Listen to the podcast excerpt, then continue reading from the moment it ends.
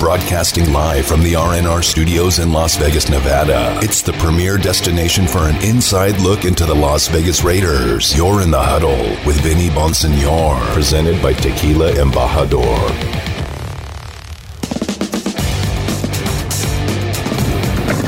Welcome, welcome, welcome, Raider Nation, to Raider Nation Radio 920 AM on a Wednesday. In the huddle with Vinny Bonsignore, brought to you by Tequila Embajador. I had to think of a second uh, what day it was. Uh, things are just, it's just such a blur right now with draft coming up, everything that's going on. Um, just really busy uh, working on stories, trying to uh, get all the information out there, uh, be on top of stuff. Uh, a little, pro, not a programming note, but uh, just a. Uh, a reminder Mike Mayock, uh, the Raiders general manager, will speak to the media tomorrow, so we'll try to pick his brain uh, on everything that's going on, and uh, we'll have a full reaction uh, tomorrow on the uh, on the show in the huddle, brought to you by Tequila Embajador, with what Mike has to say and what Mike has to talk about. You know, obviously everyone's keeping uh, all of their cards as close to the vest uh, as possible, but we'll try to pry some information uh, out of Mike Mayock and see, you know, where the Raiders uh, are leaning, uh, what they're open to, what they're not open to. Uh, I think everything is on the table for the Raiders at pick number 17, and that includes trading up, it includes standing pat, it includes trading back.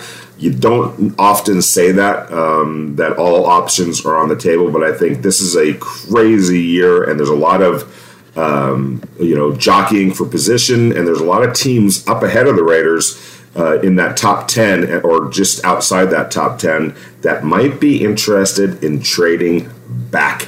And I think the Raiders have their eyes on a couple of guys um, and, and might be induced, might be compelled uh, to move up uh, to put themselves in a better position uh, to get the guy that they want. Uh, my favorite player in this draft defensively is uh, Micah Parsons from the from Penn State. Uh, I think he's one of the few defensive difference makers that uh, you can project coming in day one and making an impact and getting better as the years go on. I think there's so much upside to his game in addition. to what he already brings to the table right off the bat, superior athlete, smart, uh, can versatility can line him up uh, at, at um, along the defensive line at linebacker. Uh, he can rush. He can stop the run. Uh, he can run and, uh, and and defend running backs and tight ends. And in today's NFL, you need all of those things, and you need playmaking. And the Raiders, in particular, need a playmaker on uh, the defensive side of the ball. Micah Parsons, I think, fits that uh, bill. We're to go right out to the uh, Raider Nation uh, listener line. Uh, Raider 914 uh, is online, has been waiting uh, patiently before we even came on today, and I appreciate that. Raider 914, how you doing, man? Hey, Vinny Bond, how are you? Doing really good, thank you. I heard you today on Pritch and Clay this morning. Um, I just want, I just got to say a few things, and then I'll, I'll listen up. I need everybody to back off Mark Davis. Like he's he's the uh, the first owner, maybe the only. It's been about 24 hours. I don't really know. He's the only one to come out and support the Floyd family. Doesn't that mean anything? Do people understand like you know what the Raiders organization has been about over the years? Do they know anything about the Davis family? Um, I just wish people would do a little homework before they start beating on the guy. Uh, we know what, what his intentions were. The Floyd family was basically pleased with what he said. And if they don't have a problem with it, everybody should shut up. Everybody should just back off. Um, and then I just wanted to to uh, say something about the draft. I hope that Mayock and Gruden trade up and grab Parsons or the other linebacker, Kamara. I was watching tape on them. They're almost the same guy. One's and Parsons is a little bigger, stronger, faster, um, but they make plays all over the field, and we haven't had a guy like that in years. Uh, we need somebody that teams uh, think about during the week. We haven't had anybody like that, maybe since Mack. Um, these guys would come in and be the best player on defense right away for our team, maybe even the AFC West, maybe in the AFC. Uh, that might be reaching a little bit, but these guys are dynamic studs. um, and they would help us majorly on the defensive side of the ball. And anybody that's watched Raider football over the last few years knows that that's exactly what we need right away. Thanks, Vinny Bond. Talk to you soon. All right, brother. Thank you. Uh, and I'm going to definitely get into um, you know what what happened yesterday and uh, has spilled over uh, to today uh, without question. Um, and let me kind of gather my thoughts, and I'll, I'll, get to it. I have many many thoughts uh, on, on, the subject, and I'm with you. I think um, you know I've, I've watched a, a, bunch of tape of Jeremiah from uh, the, Notre Dame University. I follow Notre Dame, so well aware of him. Tremendous playmaker um, can can be utilized in that kind of Joker Swiss Army knife type of a role where um, you could ask him to do a bunch of different things and he can excel at a bunch of th- different things. Um, Raider 914, I think he hit the nail on the head. I do believe Micah Parsons is, as you said, just a little bit bigger, a little bit faster, um, a little bit stronger uh, than uh, than Jeremiah, and for those reasons, he'd be the guy that I preferred uh, over JOK, but I'm not. I wouldn't rule out JOK because I think he could be an instantaneous uh, impact player for the Raiders for all the reasons that you uh, articulated. They need guys that can come in and, and make plays and, and, be able to play the current brand of defensive football that's required when um, a guy like Micah Parsons, like I said, you could rush. Uh, you can send him at the quarterback. Um, he's a tremendous run stopper, not just filling gaps in run fits and, and making stops at the line of scrimmage or sometimes beyond the line of scrimmage, but a guy that can run sideline to sideline to track down uh, plays. But I also believe he's too good of an athlete uh, and too smart not to be able to grasp um, and excel uh, in pass coverage. He just didn't do a lot of that at Penn State. And remember, he only played two years. Uh, he sat out last year. Um, you know, due to uh, COVID nineteen concerns, uh, I think you would have seen him do more of that as his game expanded in college. Uh, but I think that that tool is certainly in his toolbox. He's just too good of an athlete not to be able to to pull it off. So.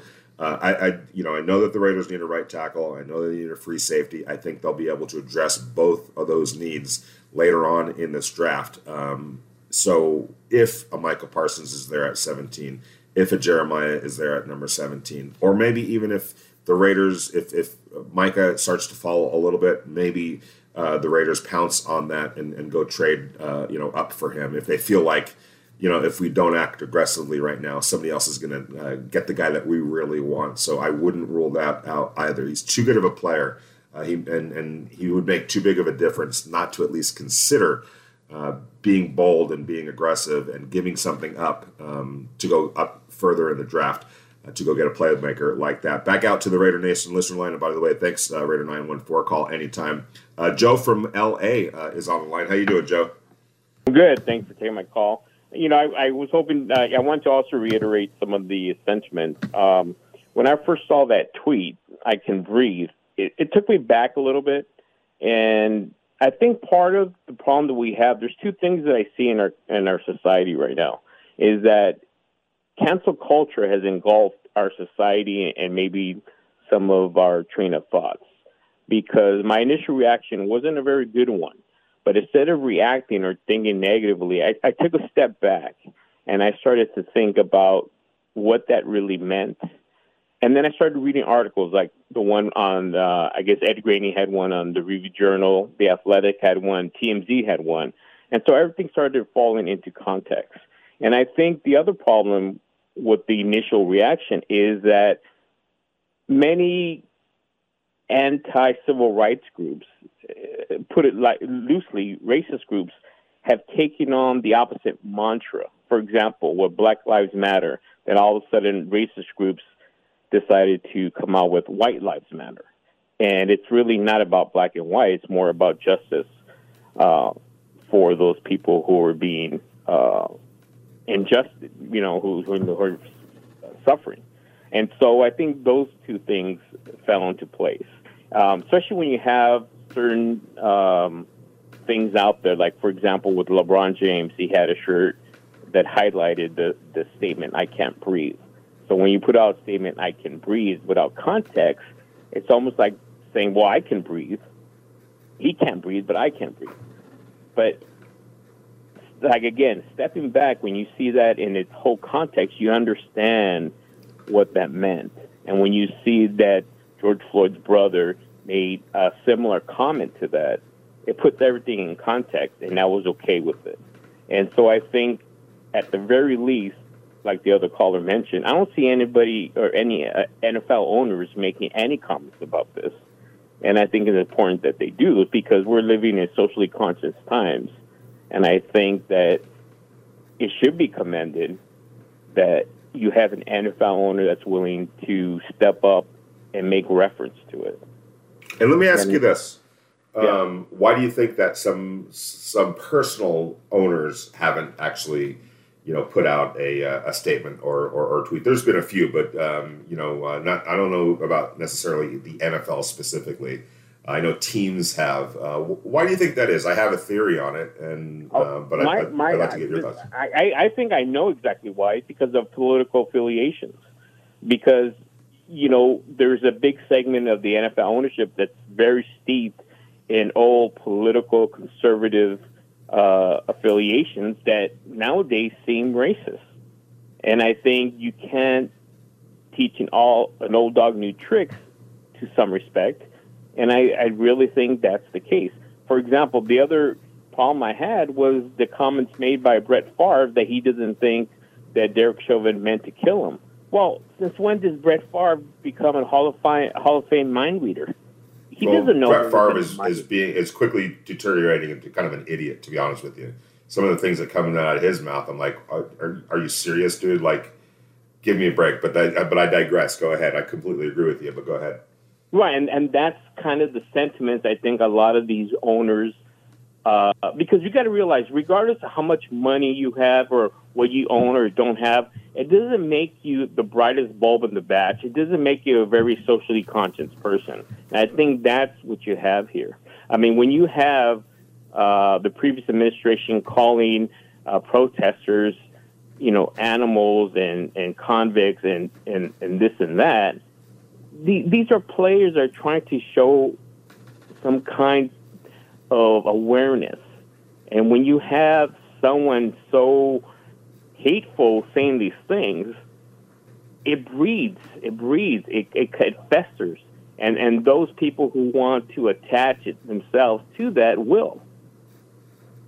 I agree, and uh, you know th- I really appreciate it, Joe. Um, you know, and, and I think that um, you know, I, I, think we, we have to understand, like, you know, uh, that tweet came out toward the end of the show yesterday, and I saw it, and um, you know, I I I kind of I, I understood uh, where it was coming from. I didn't know at the time who had tweeted it. You know, it was on the Raiders' social media, so I didn't want to you know uh, jump to any conclusions on who actually you know tweeted it, who was behind it. Was it ownership? Was it you know somebody in the social media uh, team? So uh, that's number one. Number two, um, even though I kind of I thought I understood like what it meant, and I'll explain why I thought that. I wasn't sure either, so I didn't want to say something, um, you know, before getting all the facts. And you know, in my in my line of work as a uh, as a, as a journalist, um, and I and I've been at this for a long time, and I could remember earlier in my career where you know if you were like let's say a columnist somebody that put uh, a, a um, you know a, a spin not a spin on something but your thoughts on something try to put it into perspective sometimes something would happen earlier in the morning and you would take all day or as long as you possibly could to kind of formulate your thoughts and hear everybody's side of the story and get you know both sides of the stories or however many side of the stories were before you came to your own conclusion on what was going on. And then from that point, be able to put your perspective on it. We've lost that, okay? We've completely lost that with uh, nonstop news cycles, 24 hour news cycles, social media, where everyone can blurt out their thoughts immediately and thinking that they have all the answers and can have interpreted it correctly and therefore have a command uh, enough of a command of the situation to be able to pass judgment.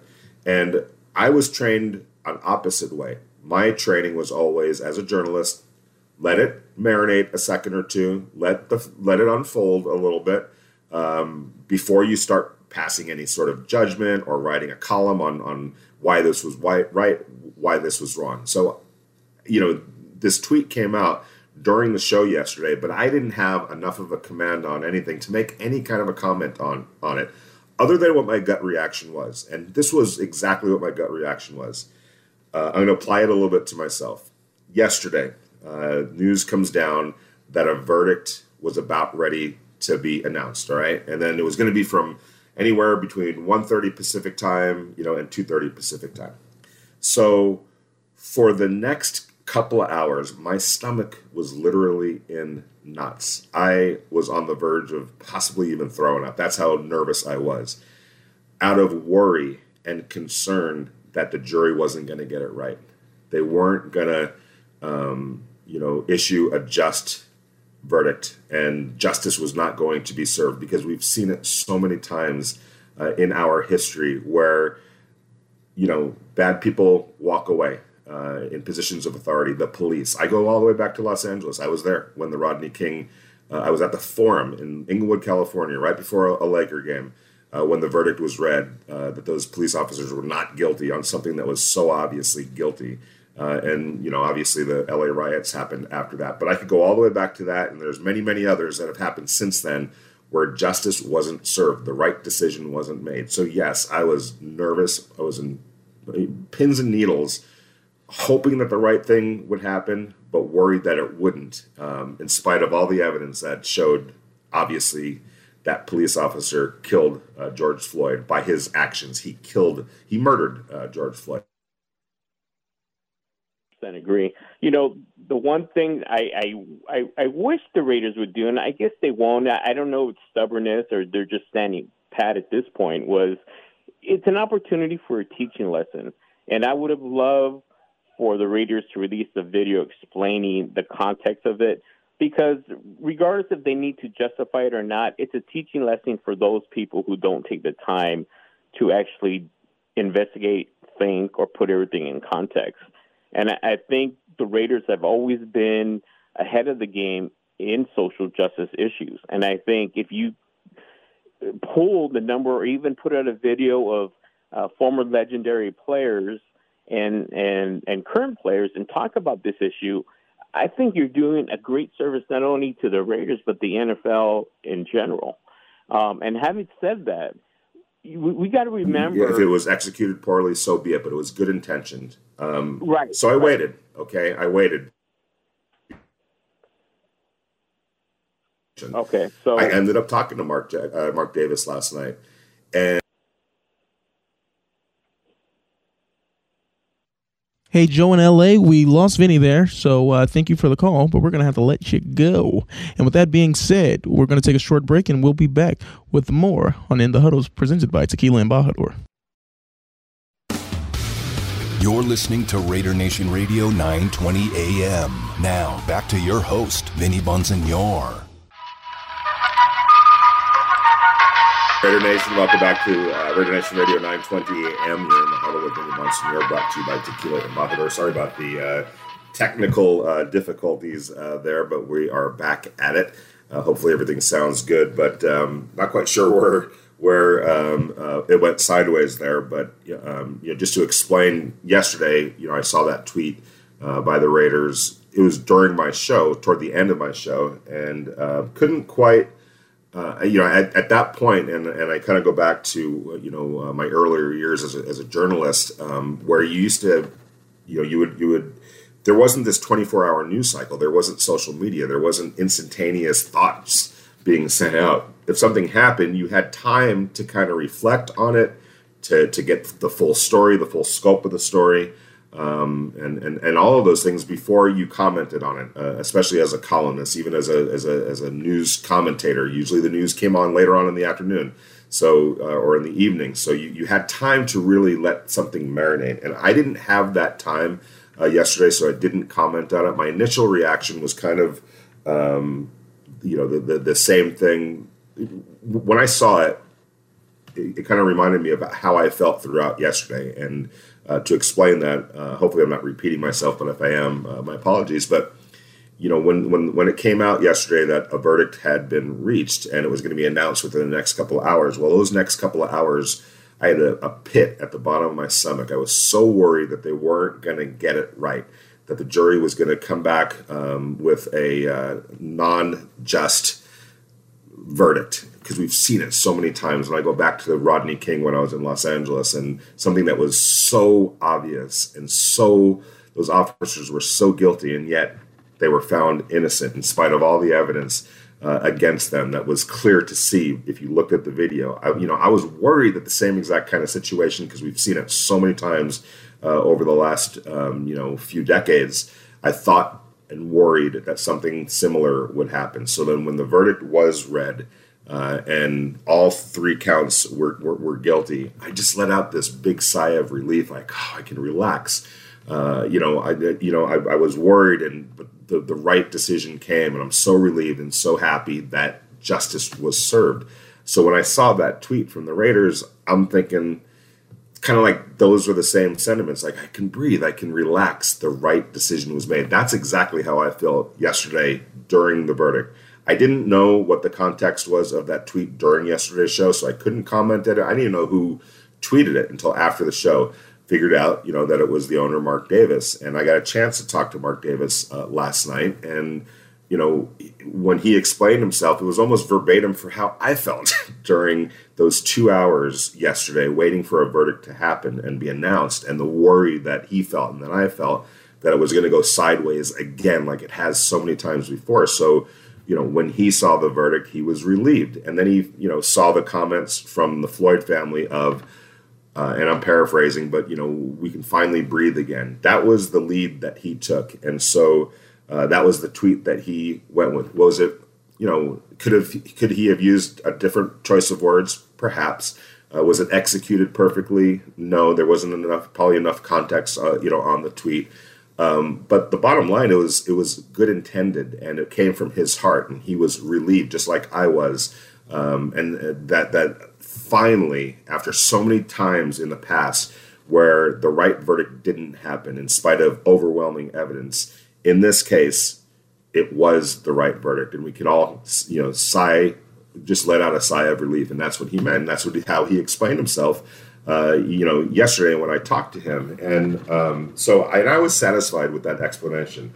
Uh, and I think a lot of people are now, but I, I, I get the sense that, that, that not everybody is, and that's what kind of baffles me a little bit. Um, I get the initial negative reaction without the context, without listening uh, to, to the man who made the tweet himself, explaining himself and, and putting context on it and perspective and nuance and explaining where he was mentally, what he was feeling, whose lead he was following.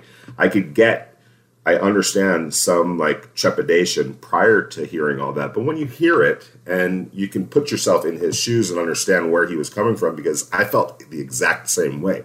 I felt relief when that verdict came down. Um, when when you when the full context is put out there, I, I, just don't understand how people can still be negative about it. Um, and I think that there's something, you know, wrong with our society when we, we, we aren't mature enough or, or adult enough or understanding enough to say, oh, okay, I see where you're coming from. I get it. I understand it. That's understandable. Would I have used different words? Probably. Um, you know, could you have could you have executed a little bit better? Yeah, uh, uh, definitely. But I totally understand where you're coming from. It came from the heart. There were good intentions behind it, not bad intentions. Uh, thank you, and and and that's and, and that should be enough. Um, I don't get the sense that it's entirely uh, like that, uh, just based on what I'm seeing, uh, you know, on, on Twitter. And and there's also this sort of, um, you know, this, this feeling like um, if you're not of a certain community, uh, you can't feel uh, okay about this verdict. You can't feel satisfied. You can't feel, um, you know, uh, relieved. You can't feel joy that hey, so, you know, in a bad situation it ended, at least in this verdict part of it, the correct way and justice will be served. And I have a serious problem with that because that is literally saying people can't be empathetic of people. Uh, and empathy. Vin, you're getting means, a little bit of Raider Nation already a little bit fired up. You know, I mean, Q is ready. Q Myers, our next guest, but I've I've gotten a call from one angry guy who said, "Keep the politics at home, Vinny." He may never listen again after this. I know we talk well, about Micah you Parsons. really dramatic there. Uh, well, you don't, Vinny. You didn't hear this phone call I just got, Vinny. I mean, Okay, yeah, we- no, we- I oh my totally god! understand. I know we And- talk and about we'll- Micah Parsons. Will he fall to the Raiders every day? But this guy just can't take the politics in his football. How Well, dare the yeah. chocolate touch his peanut butter? Right, and what I what I don't understand about that sentiment is this isn't politics. This is like human. I know. um, just pure. And the story you're talking about happens to be because Mark Davis, the Raiders, created news. It's not like you Yeah. were just like, oh man, let me just pull a pull a top headline. It's it's Raiders related. But I digress. Yes. Okay, and we're going to get to Q here. Uh, I appreciate uh, Q Myers, our good friend, spending some time with us, and he's going to spend some extra time with us uh, uh, real quick um, between uh, now and, and five o'clock. Q, thank you so much, man, for uh, for taking the time today to spend uh, spend a little bit of extra time with us in the huddle. How are you doing, man? Man, doing really good, and I, it sounds like you guys are having an exciting day there.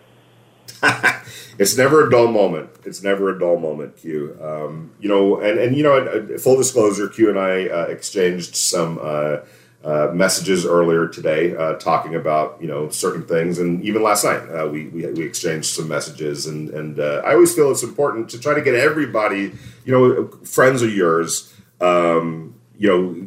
Get everybody's thoughts, everybody's feelings, everybody's where are you coming from on this? Where are you coming from on this? I think that's the only way we can really truly um, be connected and understanding of each other. And um, you know, I, I, I, before you came on, I was talking about um, this this fact that you know a, a certain part of the community can't feel empathy or can't feel satisfaction over this because they're not another they're not part of the other you know what i'm saying? Like like i i have a problem with that. And i think if you take empathy out of this world and the, the literal definition of empathy is to kind of put yourself in somebody else's shoes. You might not experience the same exact thing. You might not know everything from their perspective um, or or the shoes that they've walked in. But the being able to be empathetic of it and understanding of it is very, very important and needed in this world. And if we don't have that or even allow for it, Q, uh, I think this whole thing is going to go sideways.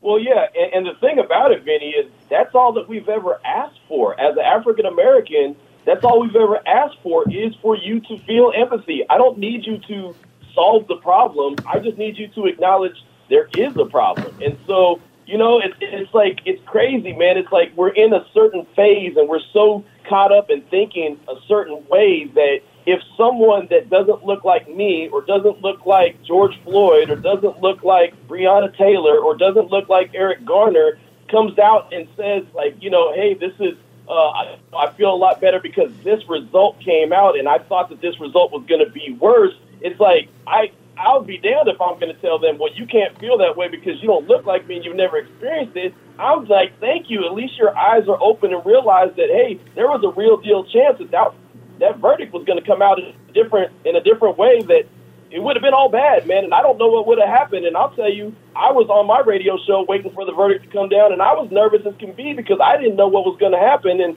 I was, I hate this. I was thinking the worst, but I was praying for the best but I was assuming that the worst was going to happen just because we've been let down so many times. And so I was glad when other people came out and said, "Man, I was nervous.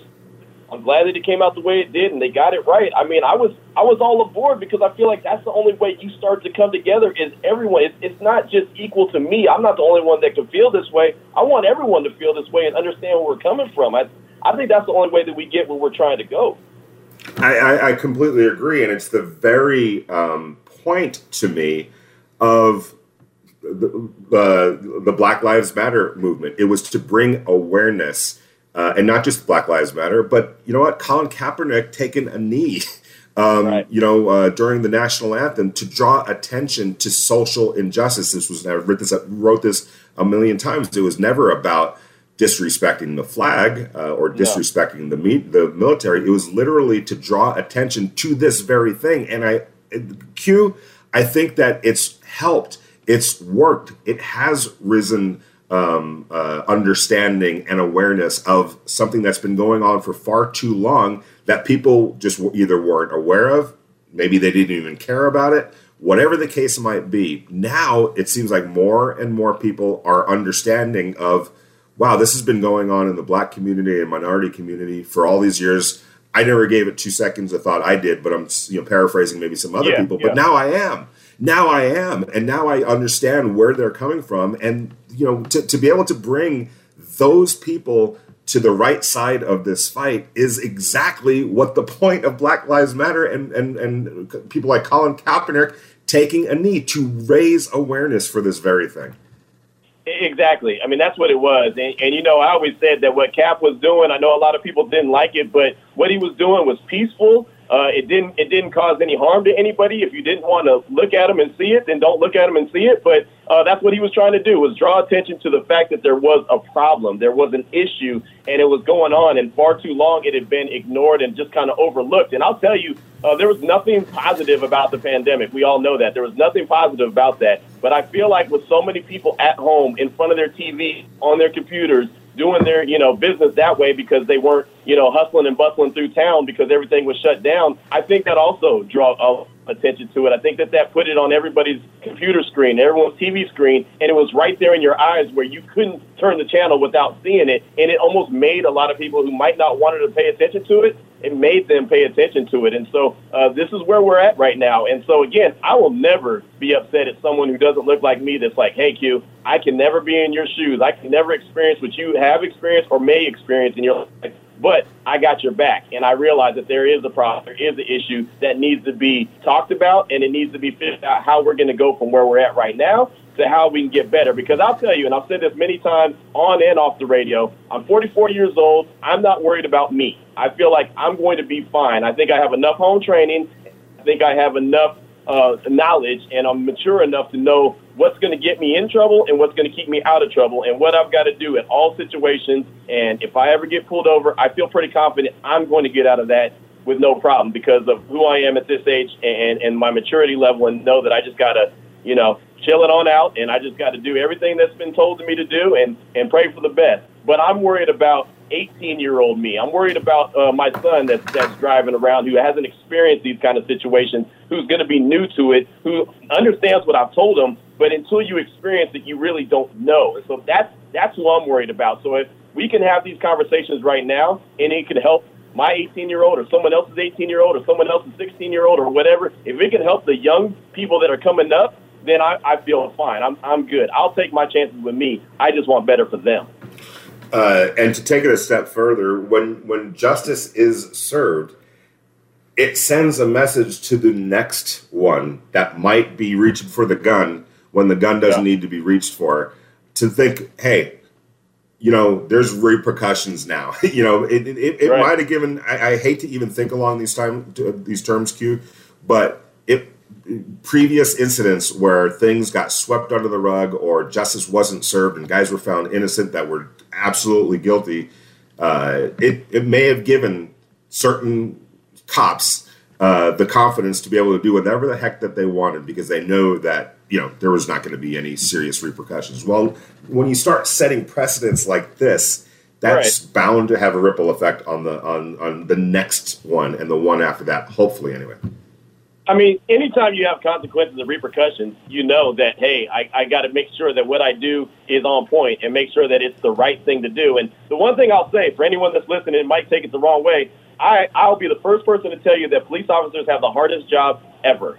Their job is the toughest job ever. They don't know if they're pulling over me or they're pulling over someone else. You know what I mean? If they pull me over, they're fine. If they pull someone else over who's got bad intentions, then who knows? So I realize that their job is the hardest job ever, but they're also in a line of work where they can't get their job wrong. You know what I mean? Like that's that they don't have that wiggle room of well, we can have an 85% percentage. You know, we, we do really well 85% of the time. Yeah, but that 15% can't can't be. You know, I mean, and, and in and in baseball, you hit 300, you're an all star. if you're a right. police officer and you, you're at 300, you're not an all star. You're a failure, and, and you've done a lot of really bad things. So it's a it's a tough situation, but it's it's got to be pinpoint accurate. You know, like you can't mistake your your gun for a taser. You just can't. You can't have that mistake. That that cannot happen. There's no way that you can say that was that was something that you know. Oops, my bad. That was a mistake. There can't be any my bads in that situation. It just can't be. Right. Exactly. And and what was always so. Um, you know, uh, interesting to me was you know during the whole uh, when when when the when the Colin Kaepernick um, story really you know, uh, emerged and became a national story. You know, obviously covering the Rams, You know, I'm going around the locker room talking to players and, and trying to get their perspective and, and, and things like that. Uh, and, and, and Q, I don't care, uh, white players, black players, um, the, the whole gamut. You know how many times a black player would tell me this? Dude, do you know how many cops I know in my family, how many military members I have in my family, right. my friends, the kids that I grew up with? Um, I don't hate the military. I don't hate right. all cops. It's bad cops. And, and we should all be at a point where we're not trying to, to, to generalize every police officer out there because I'm with you. They have an incredibly difficult job. And you know what makes it even more difficult? When you have bad cops that that that drag you down. That's what right. makes it even more difficult because now all of a sudden, you know, you're under question. You're you're being looked at a, a certain way. So it was never right. it's never been about anti-police or anti-military. It was to draw attention um, to something that's been going on far too long uh, in, in, in, our in, you know minority communities uh, across this country, and it's high time we start getting that right, uh, and high time that people that commit these types of acts, you know, there's consequences, serious consequences, and and so I was happy yesterday. I'm not gonna lie, I was really happy yeah. yesterday. It made it made my day when when that verdict uh, happened, and and so uh, I was tremendously uh, satisfied. All right, so we're gonna get to um, you know some uh, some some football talk uh, here in, in a second, but we're going to go to break really quick. Uh, thanks for holding on. Uh, I know you're going to be with us to the top of the hour. I, I really, really appreciate it. We're going to go pay some bills right now, but when we get back, we'll start diving into uh, where the Raiders go with that 17th pick and maybe even in that 48th pick. Do you trade up? Do you trade down? Do you stand pat? There's so many options I think that the Raiders uh, have at their disposal, uh, and I can't wait to see how it all plays out. You're in the huddle with Vinny Bonsignore and Q Myers, brought to you by Tequila and Embajador. No one gets you closer to the Las Vegas Raiders. You're in the huddle with Vinny Bonsignore.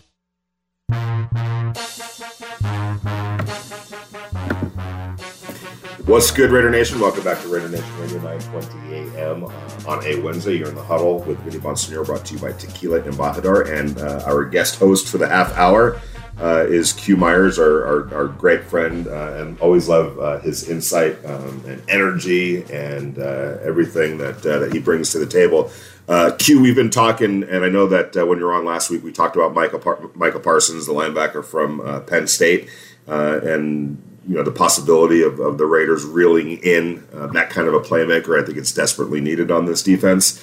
Uh, there are reports that um, there's a little bit of a slide uh, going on with Micah Parsons. Um, I'm not quite sure. I've tried to do as much research as I could uh, or can on, on Micah, and you know to, to kind of figure out where what the issue is. I keep seeing potential character issues and da da da da. You know that that sort of thing. Now he he spoke um, at his uh, uh, pro day at Penn State and, and, expressed some misgivings about something that happened when he was younger. I think he got into a fight uh, is basically all I. That's what I could detect anyway. Um, I, I, but I can't find anything else other than that. I don't. You know, uh, maybe you've seen something, heard something. Can you shed any light on, on what might be going on uh, in terms of the character issues with Micah Parsons? Well, I mean, I've seen you know plenty of uh, reports that are kind of on Twitter, but you know I kind of take them with a grain of salt because they're on Twitter uh, about some character issues that he has, and including some different things that made him leave Penn State and transfer, and you know what I mean, and, and that just have to do with him. I, I want to say kind of horse playing with some other fellas that turned probably pretty bad or pretty ugly, and um, you know depending on how you take it, I, I just I don't know how accurate these reports are, so I don't want to just sit here and well, this is what he did and this is what he's guilty of because I, I don't know. But I mean, it looks like it was uh, you know, it looked like some some fellas probably got out of hand with whatever kind of situation they were getting into. Uh, doesn't look great. Looks like real immaturity issues, basically. Let's put it like that. That's that's basically what I kind of see. Is just a lot of immaturity. Well, I'm, I'm reading uh, one one. Uh, uh, somebody explained that Micah Parsons has slipped in the draft because of past indiscretions that have led to questions about his character. The Penn State alumnus has had a few off the field issues since his high school days. Parsons transferred to another school because he was accused of inciting a riot at his school. That doesn't really sound uh, too good. Um, in, no. Inciting a riot, I don't. Even, I'd have to look into into that. Um, I know that when I was in high school, there were a few fights at my school. I'm just going to say that. Um, you know, we started a few. We did. There were some shenanigans. I'm just going to say. Uh, but I was 17, 18, 16 years old when you know uh, just doing dumb things. Um, based on at least put it this way, based on what what you've seen or heard or read. Uh, Vinny, can I Um, provide some context? I do know um, he shouted "gun" in the cafeteria. Shouted gun in the cafeteria, Yes. kind of like in, in a sort of a kidding, kind of like fire, yelling fire. Ye- a- yes, at a- exactly. And that caused a riot. Well, I mean, I I can't I can't you know uh, um, you know do anything to say anything lightly about that because unfortunately we've seen far too many times where guns at high schools and mass murders and things like that. Uh, that's serious. So obviously that's something stupid. You don't do that. You don't say that. Um, no question about it. Um, but I okay. Um, uh, I'll throw it back to you, Q. Uh, hearing that um, is that enough to to say no? I don't. I don't. I don't. I don't uh, or and anything else that you might have heard. Is it enough for you to say that you would take him off your board at, at, I, I, at wouldn't. seventeen? I, I think that it's a lot of immaturity issues. I, I really do. And I think if I'm the Raiders and I'm really interested in them, I'd sit him down and talk to him and see where he's at and, and do the best that you can, due diligence, just to see if the guy is, is a guy that you would trust in your locker room with your team, around your players, in your city. I mean, you've got to do your due diligence. But from what I understand, and again, it's just my understanding, there could be a lot more that I'm not even seeing or hearing. But from my understanding, it sounds like he was just a very immature dude, which hey, there's a lot of very immature dudes. I mean, you want to talk about standing up and saying something in the cafeteria? I can go back to Jameis Winston in college. I mean, you know, there's there's plenty of situations, and I and look, that's I don't want to make light of that because that's all bad. It's like yelling bomb at an airport. You don't do that either. You know what I mean? Like there's just you don't do that kind of stuff. That's just that's very immature. It's very dumb, and it's a way that depending on where you at, get yourself killed. You know, so that that that is a bad situation. But I, I just think that if that's just an immaturity issue that he may have had, I think that he, he could be okay. I know he's a game changer as far as a player on the field. So if you're the Raiders, you, you weigh the good with the bad and say, if, is it worth it in your opinion? I've seen some people, uh, Vinny, say that, you know, this guy is it has more red flags than Reuben Foster. And if you really feel like he has more red flags than Reuben Foster, you probably have to remove him from your from your draft board because Reuben Foster was nothing but red flags.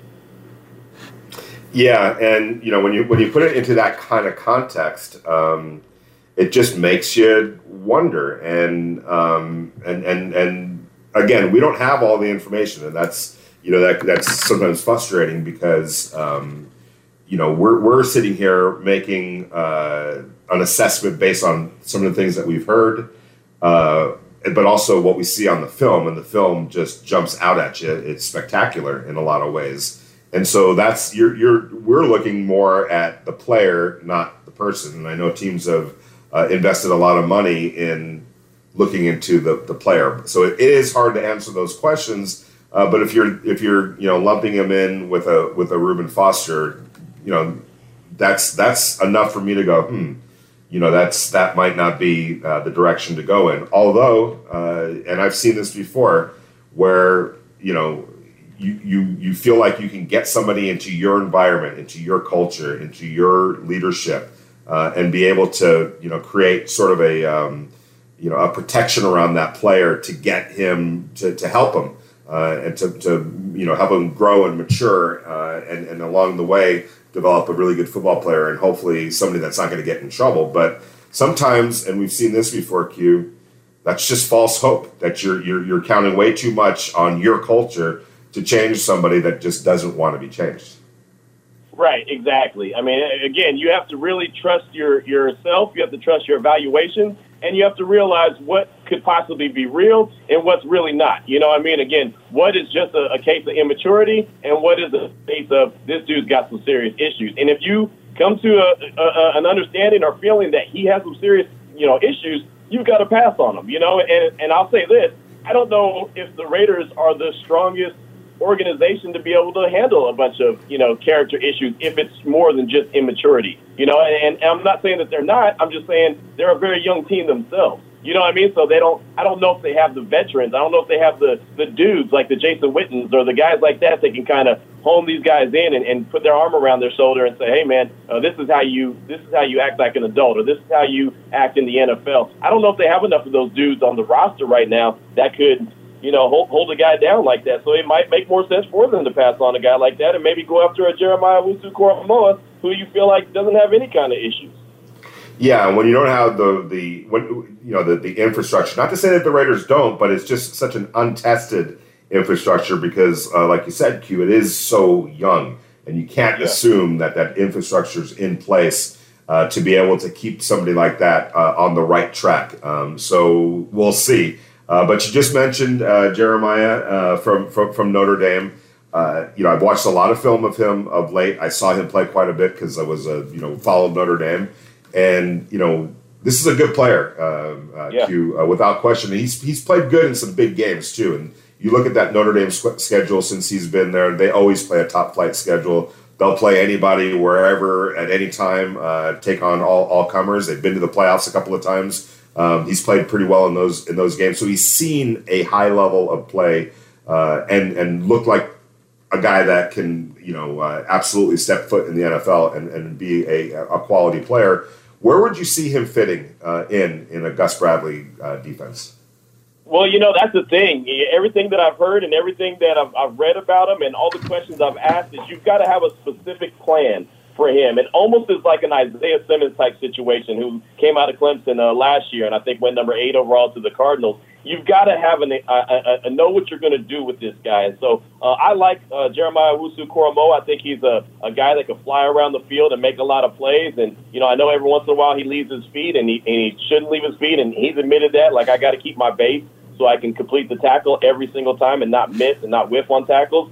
Um, but I, I just think that I don't know what his specific job would be, like his exact title, I feel like he would be uh, a guy I like to call an alpha dog, though. You know what I mean? I feel like he'd be one of those guys that kind of sets the tone on your defense. And that is one thing to look at. And I look around that defense and say, who is that guy? Who is that tone setter? I know that Maxx Crosby a lot of times could be that guy, but I think that less is more with Maxx Crosby. So I think the, the, letter, the least amount of uh, snaps that he gets, he'll actually get more production with a lesser snap count. You know, so I, I don't think that he's set up to be that alpha dog. And I don't really know if the Raiders have one where I think that Owusu Koramoah could actually slide into that position and be that guy. And, you know, of course they have Cory Littleton, they have Nick Kwiatkowski, but just a guy that can be, uh, you know, going and, and guard against Travis Kelce, go up against Noah Fant, can go, you know, get the running back out of the backfield, can go and thump somebody if he has to, can make a play on the ball if he has to. It's just an overall field general. I think that uh, uh Jeremiah Owusu Koramoah, if, if the Raiders felt like that was their guy,